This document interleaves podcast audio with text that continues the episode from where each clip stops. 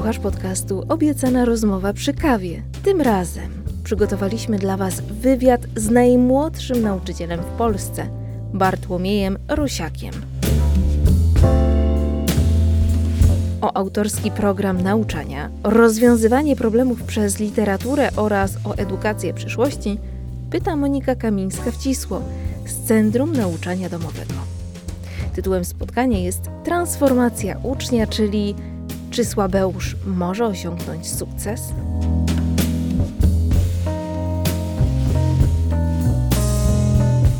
Bartku, masz 21 lat. To trochę mało chyba jak na nauczyciela.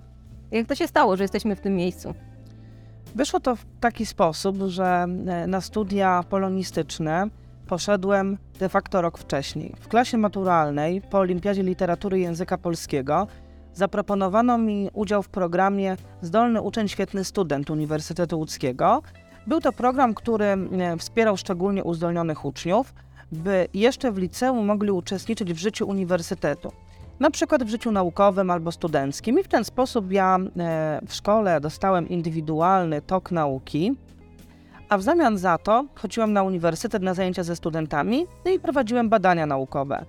Też w klasie maturalnej wygrałem wspomnianą olimpiadę, więc dostałem się na studia zwolniony z matury z języka polskiego, no i z wolnym wyborem, gdzie pójdę.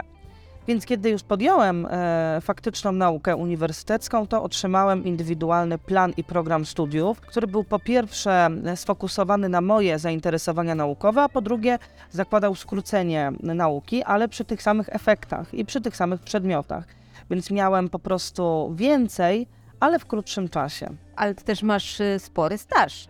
Mimo tego, że masz 21 lat, mimo tego, że jesteś najmłodszym nauczycielem, to przyszedłeś już z pewnym doświadczeniem i z pewnym stażem zawodowym. Jak, y, jak to zrobiłeś? Była to sytuacja w roku 2016, kiedy ja już byłem pewien, że zostanę nauczycielem. To było moje marzenie od dziecka, ale wtedy tak to się wyklarowało. A wówczas sytuacja w systemie oświaty była jeszcze taka, że polonistów był pewien nadmiar. I tak sobie pomyślałem, no, że jeżeli ja po studiach pójdę tylko z papierkiem ukończenia studiów, ze specjalizacją nauczycielską, to żaden dyrektor mnie nie przyjmie. Wtedy w środowisku nauczycielskim chodził nawet taki żart, że można pracy nie dostać za krzywy nos. Po to się dodaje zdjęcie do CV. Ty masz prosty. Na szczęście. Ale bałem się wszystkich innych rzeczy, że jeżeli dyrektor będzie miał nauczyciela z 10-letnim stażem, 5 czy tam 20-letnim, to na pewno jego przyjmie, a na chłopca nawet nie spojrzy. Więc postanowiłem uprzedzić fakty i poszedłem do swojej byłej podstawówki, która jest budzącą się szkołą, taką nowatorską, i zapytałem, czy mógłbym tam w ramach wolontariatu prowadzić zajęcia dodatkowe dla olimpijczyków i wyrównawcze. Moja dyrekcja się oczywiście na to e, zgodziła. I w ten sposób e, poznałem pracę szkoły od kuchni, od strony pokoju nauczycielskiego. No i miałem okazję wypróbować się w pracy takiej według mnie najtrudniejszej w szkole, to znaczy z tymi najsłabszymi, ale i co jest według mnie nawet trudniejsze, z tymi najlepszymi, najwybitniejszymi. No i właśnie dlatego, kiedy szukałem już pierwszej normalnej pracy oficjalnej e, na umowę, to e, w CV miałem wpisane kilkuletnie doświadczenie i dyrekcja, która mnie wtedy przyjmowała, e, no w zasadzie to po, po kilku minutach rozmowy powiedziała, że, że mam tę pracę, a, a to miała być praca od, od września dopiero. No ale po, po, tej, po tej rozmowie dyrekcja się mnie zapytała, czy, czy nie zostałbym od poniedziałku już w tej szkole nauczycielem. I się zgodziłem i, i w tej szkole pracuję po dziś, po dziś dzień. Od poniedziałku. Tak. E, a powiedz mi, e, czy młody wiek, e, jak to jest za autorytetem, czy przeszkadza, czy pomaga w twoim zawodzie? Myślę, że pomaga. Wbrew pozorom pomaga. Co prawda panuje taka opinia, że młody lekarz i młody nauczyciel to słaby lekarz i słaby nauczyciel. Z tym, że według mnie dzisiaj do tego zawodu nie trafiają ludzie przypadkowi. Mamy tak trudną sytuację w oświacie, że żeby zostać nauczycielem, to chyba trzeba naprawdę bardzo kochać ten zawód. Trzeba być pasjonatem. Ty jesteś? Jestem. Wczoraj mnie o to dzieci zapytały, czy, czy kocham swoją pracę. Ale dzieci same odpowiedziały, że kocham, więc nawet nie, nie musiałem dopowiadać. Natomiast według mnie w tych, w tych moich relacjach z uczniami pomaga właśnie ten młody wiek. To znaczy, one wiedzą, że ja rozumiem ich problemy i mogą mi się zwierzać z wielu, z wielu rzeczy.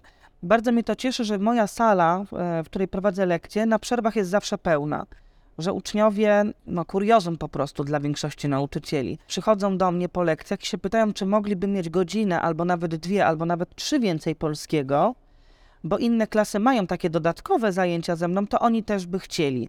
No i w ten sposób wczoraj ze swoją klasą wychowawczą przesiedziałam trzy godziny nadprogramowo. Co, co nie znaczy, że, że u mnie nie ma żadnych granic. Są, bo, bo według mnie w pracy z młodzieżą muszą być postawione granice, bo dzieci lubią granice. Lubią wiedzieć, ile im można, a czego nie mogą robić. No ja bym chciała dopytać e, o autorski program nauczania, bo wiem, że taki masz, że sobie taki przysposobiłeś. Tak, mój autorski program nauczania, jak każdy program, który funkcjonuje w polskiej szkole, jest w pełni zgodny z podstawą programową. Z tym, że my na języku polskim mamy dosyć ogólne zapisy podstawy, na przykład uczeń wskazuje, no i tutaj środki stylistyczne. Nikt mi nie narzuca, w jakich wierszach ja mogę to robić. A dlaczego ja w ogóle wpadłem na ten pomysł? Mm, Dlatego, że kiedy ja zacząłem pracę, jeszcze bez autorskiego programu, otworzyłem podręcznik w czwartej klasie i poczułem się po prostu urażony tym, co ja tam czytam, poziomem niektórych tekstów. Czego ci zabrakło? Zabrakło mi e, takiego przekonania o tym, że dziecko w czwartej klasie może rozmawiać już na trudne tematy, że nie musimy omawiać w czwartej klasie wiersza o deszczyku, a nie o wietrzyku. Że to infantylne? Tak, że wiersze są po prostu tam zbyt infantylne, że jeżeli dzieciom ciekawie opowiada się nawet trudne zagadnienia, to one e, z chęcią je przyswajają. Taki przykład. Mm, Pojęcie retardacji, czyli takiego celowego opóźnienia biegu fabuły za pomocą opisu, jest wprowadzane w liceum. Też nie wszyscy w liceum to, to pojęcie poznają. Ja je wprowadzam w czwartej klasie. A dlaczego? Dlatego, że czytam z nimi fragment tekstu, gdzie mm, bohater prawie że już wystrzela z pistoletu, i w tym momencie, kiedy dzieci się zastanawiają, no i co się stało, pojawia się na dwie strony opis lufy. I się zastanawiają, dlaczego tak jest. I ktoś by powiedział, że to zbyt trudne, że, że nie można tak trudnych rzeczy wprowadzać. Ale czy dla jakiegokolwiek mojego czwartoklasisty to jest trudne? Dla nich to w ogóle nie jest trudne. Trzeba dzieciom stawiać wysoko poprzeczkę i wspierać ich w tym, by mogły osiągać sukcesy. Mój autorski program zakłada, że dziecko po wyjściu ze szkoły podstawowej nie tyle ma pamiętać wszystkie reguły gramatyczne, nie tyle ma zaznajomić się od podszewki z całą historią literatury, bo od tego jest notabene liceum, ale ma mieć pewien aparat krytyczny do analizy kultury i co więcej, ma wyjść bogatsze, dlatego że ja bardzo silny nacisk kładę na edukację aksjologiczną. Rozmawiam o wartościach, o postawach, o świecie współczesnym, o świecie dawnych wartości i cały czas im pokazuję, że to, co my czytamy, nawet w tekstach bardzo, bardzo dawnych, jest do dziś aktualne, że, że my dziś podobnie myślimy, bo, bo człowiek się w gruncie rzeczy nie zmienił, tylko świat się trochę zmienił, który go otacza. Więc mój autorski program e, opiera się na tym, ale także na bardzo gruntownym przygotowaniu do egzaminu ósmoklasisty. Tym się kończy podstawówka, więc to, Tak. to, to, to jest e, bardzo ważne. E, powiedz, jakim byłeś uczniem? Czy byłeś, e, tutaj mówiłeś o, e, o stypendiach, o nagrodach, e, o olimpiadach. Jak to się zaczęło? Jakim byłeś uczniem na przykład w podstawówce? U mnie można by powiedzieć, że jest to taki efekt rozkwitania. To znaczy, ja w podstawówce byłem średnim uczniem, słabym i średnim, ale rzeczywiście pod koniec podstawówki wziąłem udział w takim programie Centrum Edukacji Obywatelskiej UFON, Uczniowskie Forum Naukowe. E, I to była taka okazja do sprawdzenia swoich możliwości. I więc ja tak bardziej byłem w podstawówce pod koniec, może nie typem naukowca, ale społecznika. I to jest e, taka zabawna anegdota, że jak e, czasami ludzie się spotykają i wyciągają tamteczki ze świadectwami, no to mają taką kolejność. No w podstawówce prawie zawsze czerwony pasek. Moi znajomi mówią, że nie wiedzą, jak można w podstawówce nie mieć czerwonego paska. Ja to rozumiem, bo nigdy nie miałem, ba ja nawet nigdy blisko nie byłem tego Serio? czerwonego paska. Tak. W gimnazjum pierwsza, druga klasa bez, a jeszcze wtedy ludzie mieli, chociaż ja chodziłem do bardzo wymagającego gimnazjum i w momencie, kiedy jest najtrudniej dostać czerwony pasek, koniec gimnazjum, ja go mam. I potem wszyscy zaczynają otwierać różowe świadectwa z liceum i one są już bez czerwonych pasków. A u mnie wszystkie są z kolei. Więc u mnie było zupełnie odwrotnie. Ja e, chyba potrzebowałem dużo czasu, by, by się rozwinąć. W gimnazjum wygrałem olimpiadę chemiczną. I jaki był klucz do tego, że ja wygrałem tę olimpiadę? Em, bo, bo w liceum zostałem zdiagnozowany jako uczeń zdolny po badaniach w poradni e, psychologiczno-pedagogicznej. A skąd taki pomysł w ogóle, żeby cię przebadać? jeżeli uczeń chciałby dostać indywidualny tok nauki, to musi mieć e, z poradni publicznej no, taką opinię o, o szczególnych uzdolnieniach, bo to jednak wymaga takiego dużego zapału i dużo, dużo chęci, ale też i możliwości intelektualnych i dojrzałości jednak emocjonalnej. E, I teraz pojawiło się takie pytanie, jeżeli jestem w liceum zdiagnozowany jako uczeń zdolny, to czy wcześniej nim nie byłem? No właśnie, co się Psychologia mówi, że nie można się nagle okazać uczniem zdolnym. Człowiek albo ma szczególne uzdolnienia od urodzenia, albo ich nie ma nigdy już. E, I co się wydarzyło? No ja tak twierdzę, że, że to trauma po śmierci mamy tak wpłynęła na to, że, że te moje możliwości opadły. Bo co było kluczem właśnie tego sukcesu? To, że w gimnazjum nauczycielka chemii, bo wygrałem olimpiadę chemiczną, się mną zaopiekowała. Czy potrzebowałeś e, tego kogoś, e, tego takiego bodźca, który cię pop... Tak, nie tylko kogoś, kto staje przy, stoi przy tablicy i tłumaczy, ale takiego przyjaciela, powiernika, kogoś, przy kim czuję się bezpiecznie. I tak samo było w liceum, też taką nauczycielkę spotkałem. Więc e, te relacje, to pokazuje, jak ważne są w szkole relacje. Ja dlatego tak bardzo o nie dbam. E, I później, kiedy już te moje możliwości intelektualne zostały odkopane w gimnazjum, no to już poszło, poszło i tak było samo, tak samo było w liceum, na studiach, więc Czyli wystrzeliłeś. tak, tak, tak, tak. Ja jestem tym typem ucznia, który wystrzelił w pewnym momencie i trudno było go zatrzymać. No i nie, nie, nie zatrzymujmy tego. Powiedziałeś w którymś e, z wywiadów, że masz taką misję, żeby wyciągać tych właśnie słabe uszy i pokazywać im, że potrafią, żeby ich e, ciągnąć ku górze i sprawiać, by osiągnęli sukces.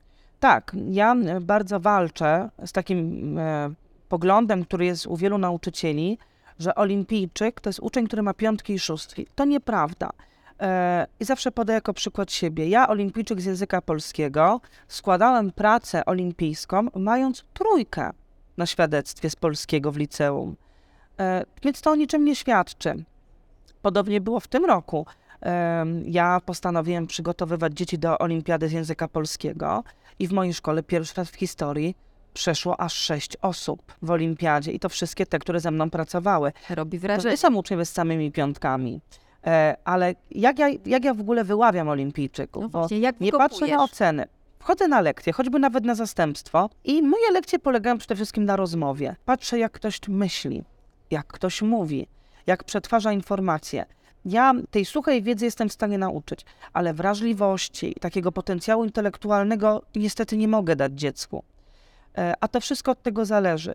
Moi uczniowie mówią, że wcześniej nie lubili języka polskiego, a teraz sprawia im przyjemność. Ale czy dlatego, że mają same piątki? Nie, bo ich nie mają, tylko z chęcią się go uczą. E, tylko z chęcią pochylają się nad tym, e, o czym ja mówię. Mm, I, i, I tak niektóre dzieci mają teraz już zorganizowaną percepcję, chyba trochę zaczynają pracować tak jak ja, że jeżeli coś ich fascynuje, jeżeli czymś się interesują, to chłoną jak gąbka wszystko, co słyszą. E, Wczoraj była taka sytuacja, że na Messengerze mam grupę z olimpijczykami i rozmawialiśmy mm, na temat, e, na temat śmierci dziecka w jakiejś książce. I tutaj ni stąd, ni zowąd e, zaczęliśmy rozmawiać o, o trenach. I to można zobaczyć, że ja nie ograniczam procesu nauczania do, e, do swojej sali 65 do godziny języka polskiego. Bo ja wczoraj o trenach opowiadałem na Messengerze przed północą, przy okazji. I to są według mnie w ogóle najlepsze lekcje, kiedy człowiek z nienacka zaczyna o czymś mówić. Zresztą ja e, swoich olimpijczyków, łącznie z olimpijczykiem, którego miałem z edukacji domowej, pracowałem tak, że dzwanialiśmy się na przykład o 22, 23, rozmawialiśmy na jakiś tam temat zupełnie z nauką niezwiązany. Ja nagle mówiłem, a na marginesie. Albo tak prowadziłem rozmowy, by, by to wyszło. I oni powiększali swoją wiedzę, albo ja monitorowałem stan ich wiedzy, kiedy oni w ogóle nie wiedzieli, że ja ich pytam teraz. I to jest, i to jest fajne w tym, żeby dziecka nie stresować odpowiedzią. Zresztą ja tak pytam na ogół, nie, ja nie pytam przy tablicy, tylko zadaję pytanie, a co było ostatnio na lekcji? Kto by chciał mi opowiedzieć, o czym to ja ostatnio mówiłem, co wy mówiliście? I po prostu zgłaszają się dzieci. Jeżeli ktoś nie patrzy w zeszyt, mówi płynnie, to zawsze mówię, dziękuję, masz pion. Mówi się, że e, dziecko przychodząc do szkoły ma ze sobą dwa plecaki. Jeden to jest ten, w którym są książki, zeszyty, piórnik, a drugi to jest ten plecak emocjonalny, to co przeżywa w domu, to jak wygląda jego życie na co dzień. Czy ty też zajmujesz się tym drugim plecakiem? Czy dzieci przychodzą do ciebie z problemami? Tak, tak, to, to rzeczywiście u mnie dzieci zawsze mogą znaleźć e, pomoc, tak? Zawsze ich chętnie wysłucham.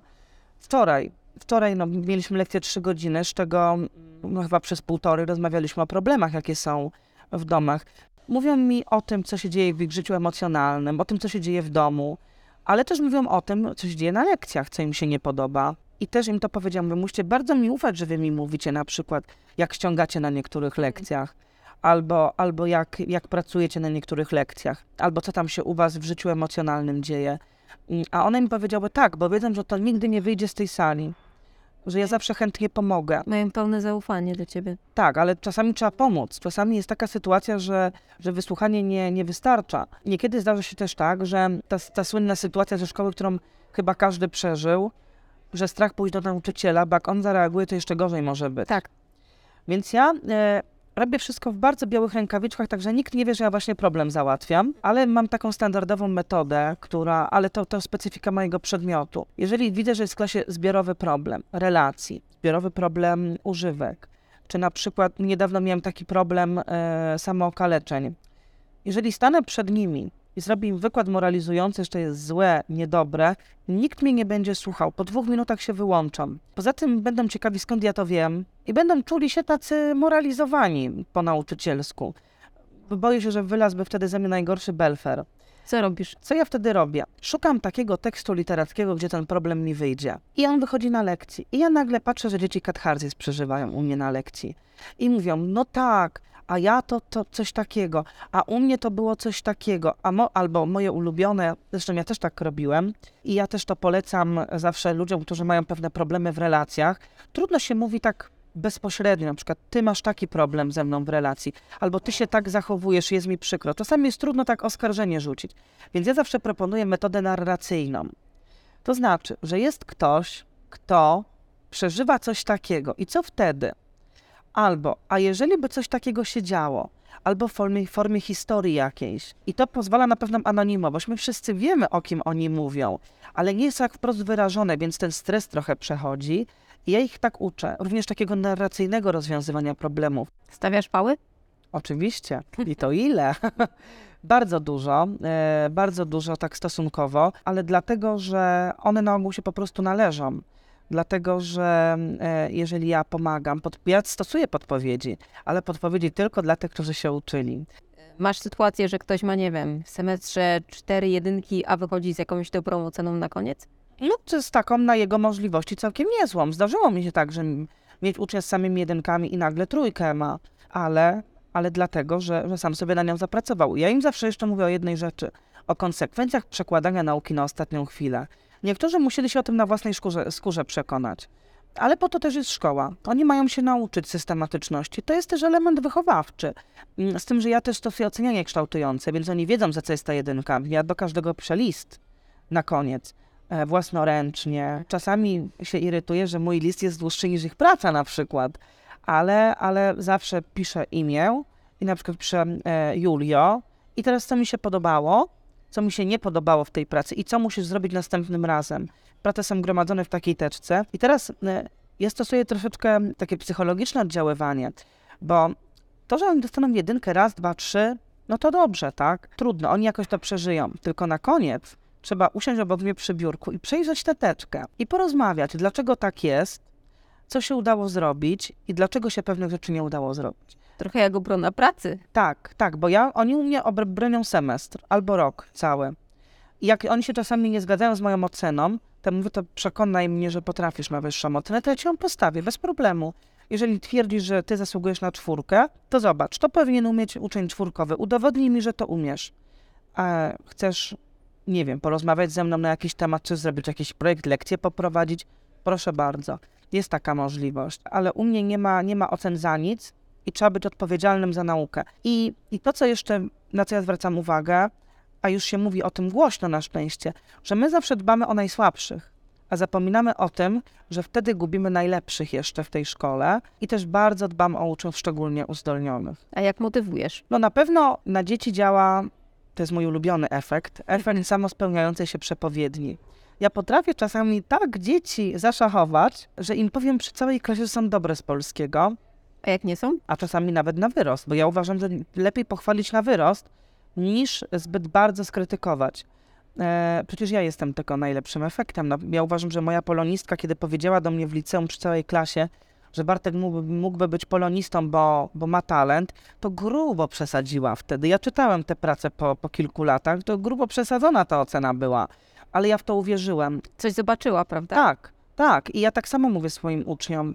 Ja od czwartej klasy wyłapuję tych najzdolniejszych, ale też ja każde dziecko motywuję i pokazuję, zobacz, to już umiesz, to już potrafisz i doceniam y, wszelkie przejawy aktywności. Już sam fakt, że się przychodzi na poprawę, oczywiście jeżeli się przychodzi chociaż trochę nauczonym, bo przecież ja poznam, czy ktoś cokolwiek zrobił od czasu sprawdzianu, czy nie, to ja już to zawsze doceniam. No i motywuję też, y, myślę, że to też na nich działa, relacjami ze mną.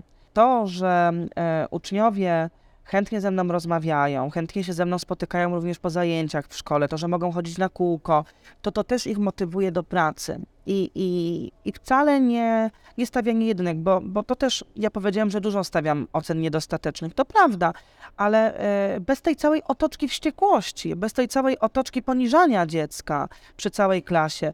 Ja jeszcze zawsze daję komentarz, że dobra, przyjdziesz, poprawisz. Zresztą to jest u mnie w ogóle hasło na jedynkę. Jeżeli ja mówię dziecku, przyjdziesz, nauczysz się, poprawisz, to to znaczy, że dostało jedynkę właśnie. I tyle. Nie chodzę po całej klasie, nie, nie gadam 15 minut o tym, że ktoś się nie nauczył. No nie nauczył się. No może coś tam było w domu akurat, może po prostu nie chciał się nauczyć. I e, jestem pozbawiony takiego przekonania e, nauczycielskiego, takiego starobelferskiego, on się nie uczy, bo mnie chce zrobić na złość. On nawet nie myśli o mnie, kiedy się nie uczy, tak? To zupełnie nie o to chodzi. Ale wiem, że jest wielu dzieci, wiele dzieci, które uczą się też dla pana Bartka. Coraz częściej mówi się o tym, że szkoła nie domaga, że system, e, polski system szkolnictwa e, jest e, no, troszkę skostniały. Co ty myślisz o tym i co powinno się zmienić, żeby szkoła była bardziej przyjazna? Myślę, że klucz do zmiany szkoły leży tak naprawdę w systemie. Tutaj trzeba zmienić cały system. Ja zawsze mówię, że jeżeli chcemy teraz zmieniać szkołę za 10, za 15 lat, to trzeba pierwsze zmiany wprowadzić na uniwersytetach, tam gdzie się kształci przyszłych nauczycieli. No, tylko jest jeden problem, że my albo nauczycieli nie kształcimy przyszłych już, albo nawet ci, którzy pobierają naukę mm, w, w, specjalności nauczycielskiej na studiach, to tej pracy nie podejmują. Trudno się dziwić. We mnie jest takie przekonanie, że, że student specjalizacji nauczycielskiej ma motywację na podobnym poziomie, albo przynajmniej powinien mieć motywację do nauki na podobnym poziomie co lekarz. E, na lekarskim jest ciężko, ale oni mają wielką misję i wiedzą, że uczą się tego po coś. Że od tej wiedzy potem może coś zależeć e, w świecie. I tak samo powinien mieć nauczyciel. Czasami, czasami pluje sobie w brodę że, że studenci, którzy uczyli się o wiele gorzej ode mnie, że, że studenci, którzy dostawali tam trójki na trzecich terminach, żeby, żeby zdać, zarabiają o wiele więcej ode mnie. To jest frustrujące, bo pieniądze to jest jednak istotny y, składnik pracy. I teraz co z tego jeszcze wynika? Ano to, że nauczyciele nie mają motywacji do doskonalenia się. I też nie czują, że ktokolwiek docenia te, te prace. Tu już nie chodzi tylko o pieniądze, ale też o retorykę, o dyskurs wokół zawodu nauczyciela, o tym, jak się mówi o tym zawodzie. Mamy wielu nauczycieli wypalonych zawodowo, też przez warunki, w jakich my pracujemy. Pracujemy w zbyt przeludnionych klasach, gdzie nie da się indywidualizować procesu kształcenia. Oczywiście szkoły miejskie to są molochy, szczególnie licea ogólnokształcące. To są po prostu klasy, gdzie jest po ponad 30 osób. Ja się uczyłem w 30, w rekordowym momencie, w 34-osobowej klasie trudno się uczy w takiej klasie. To nawet podział na grupy niewiele pomaga, no bo to już 17 osób to już klasa jest to tak jest naprawdę. Więc, więc to, to, wszystko, to wszystko wpływa na, na jakość pracy, ale to też się odbija na uczniach. Szkoła jest skostniała, bo też mamy bardzo mało młodych ludzi w tym, w tym zawodzie.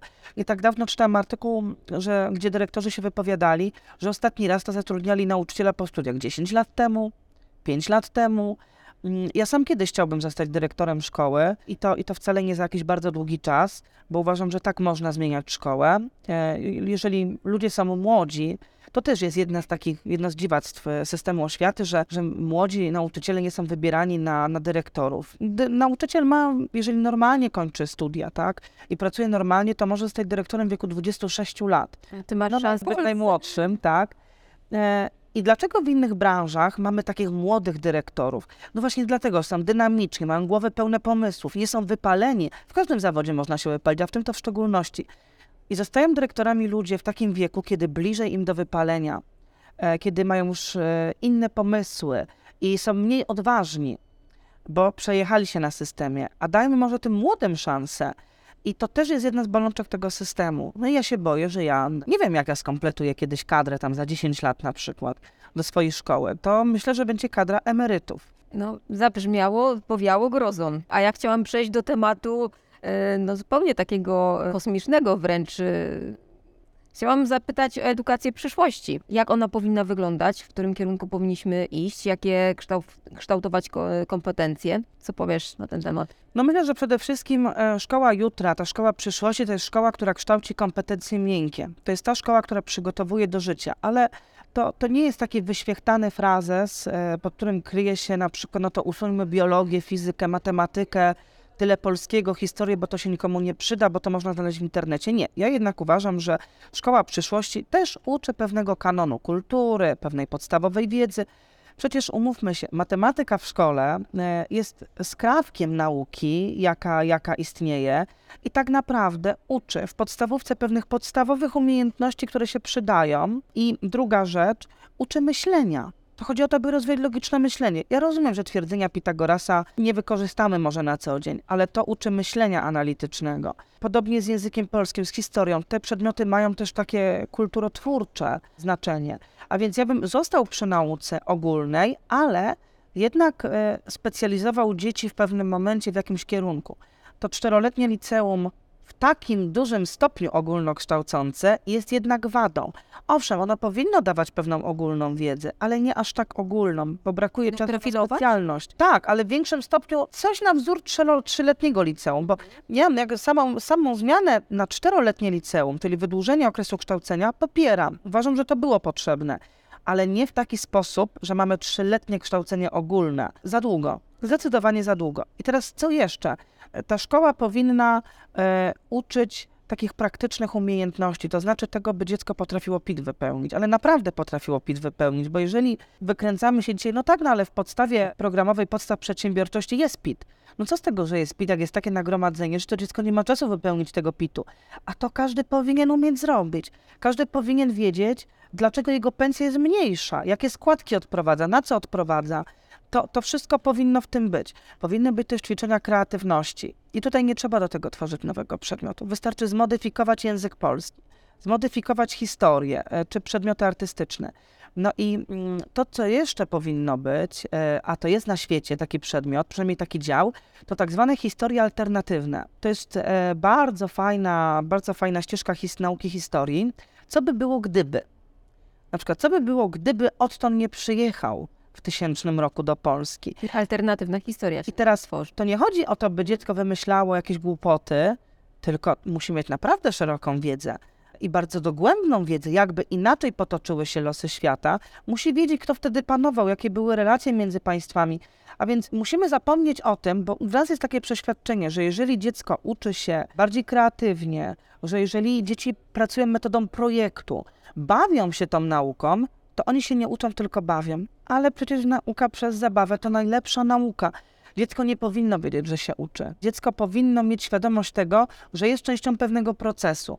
I tak powinna pracować szkoła jutra, ale do tego potrzeba wielu zmian systemowych. To, o czym mówisz, e, no bardzo, ale to bardzo e, zakrawa mi na e, szkołę jutra, która w zasadzie jest już dziś, bo to jest edukacja domowa. Wiele z tych rzeczy, e, o których powiedziałeś, w edukacji domowej się dzieje i moje pytanie jest, co sądzisz o tej formie e, nauczania? Czy miałeś z nią do czynienia? Tutaj zdradziłeś, że, że, że, że była uczennica, którą, którą prowadziłeś e, do olimpiady. Jestem bardzo ciekawa twojego zdania. Ja uważam, że edukacja domowa jest świetnym rozwiązaniem e, dla dzieci, które mm, nie odnajdują się na różnych płaszczyznach w takiej szkole masowej. Zresztą e, ja żałuję, że nie chodziłem do, że nie, nie, nie, byłem uczestnikiem edukacji domowej. To jest, to jest taka forma edukacji, która rozumie indywidualności, która pozwala rozwijać się i która uwzględnia e, również specjalne potrzeby edukacyjne. To jest coś, czego nam w szkole, o co nam jest w szkole czasem trudno zadbać. No, można, oczywiście to, to nie jest tylko wina, wina nauczycieli, wina szkół, to jest wina całego systemu, że on tak funkcjonuje. Ale, ale to, że e, ustawodawca dał taką możliwość uczęszczania do do edukacji, w edukacji domowej uczestniczenia, to to jest świetne rozwiązanie. To jest alternatywa dla dzieci, które lepiej czują się. Nie, to nie chodzi o to, że, że zawsze, ale na przykład w pewnym momencie wolałyby uczyć się same, wolałyby e, być w domu, bo dom jest też trochę innym miejscem do pracy. To też nie jest forma kształcenia dla każdego.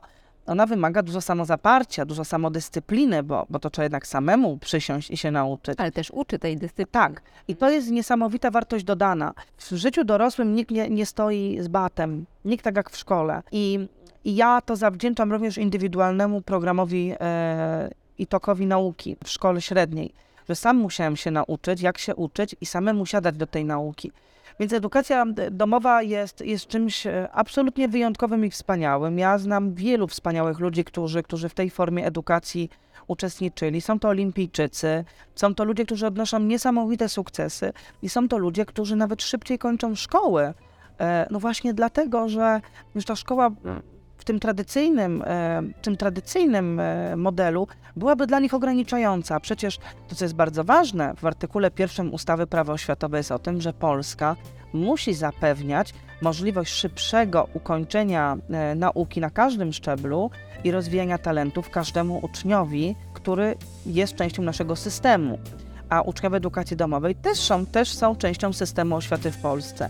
Więc warto z tej formy korzystać i warto, by, by ta forma mm, nauczania przetrwała również różne, różne zawirowania polityczne, dlatego że według mnie to pokutuje cały czas ten, ten taki stary pogląd, że jak dziecko uczy się samemu, że jak dziecko uczy się metodą projektu, uczy się nieszablonowo, to znaczy, że się nie uczy, a ono według mnie uczy się efektywniej i lepiej niż dzieci w szkole tradycyjnej. Dziękuję serdecznie.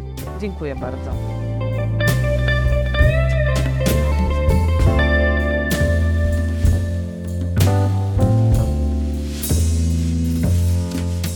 Była to rozmowa z najmłodszym polskim nauczycielem, polonistą Bartłomiejem Rosiakiem.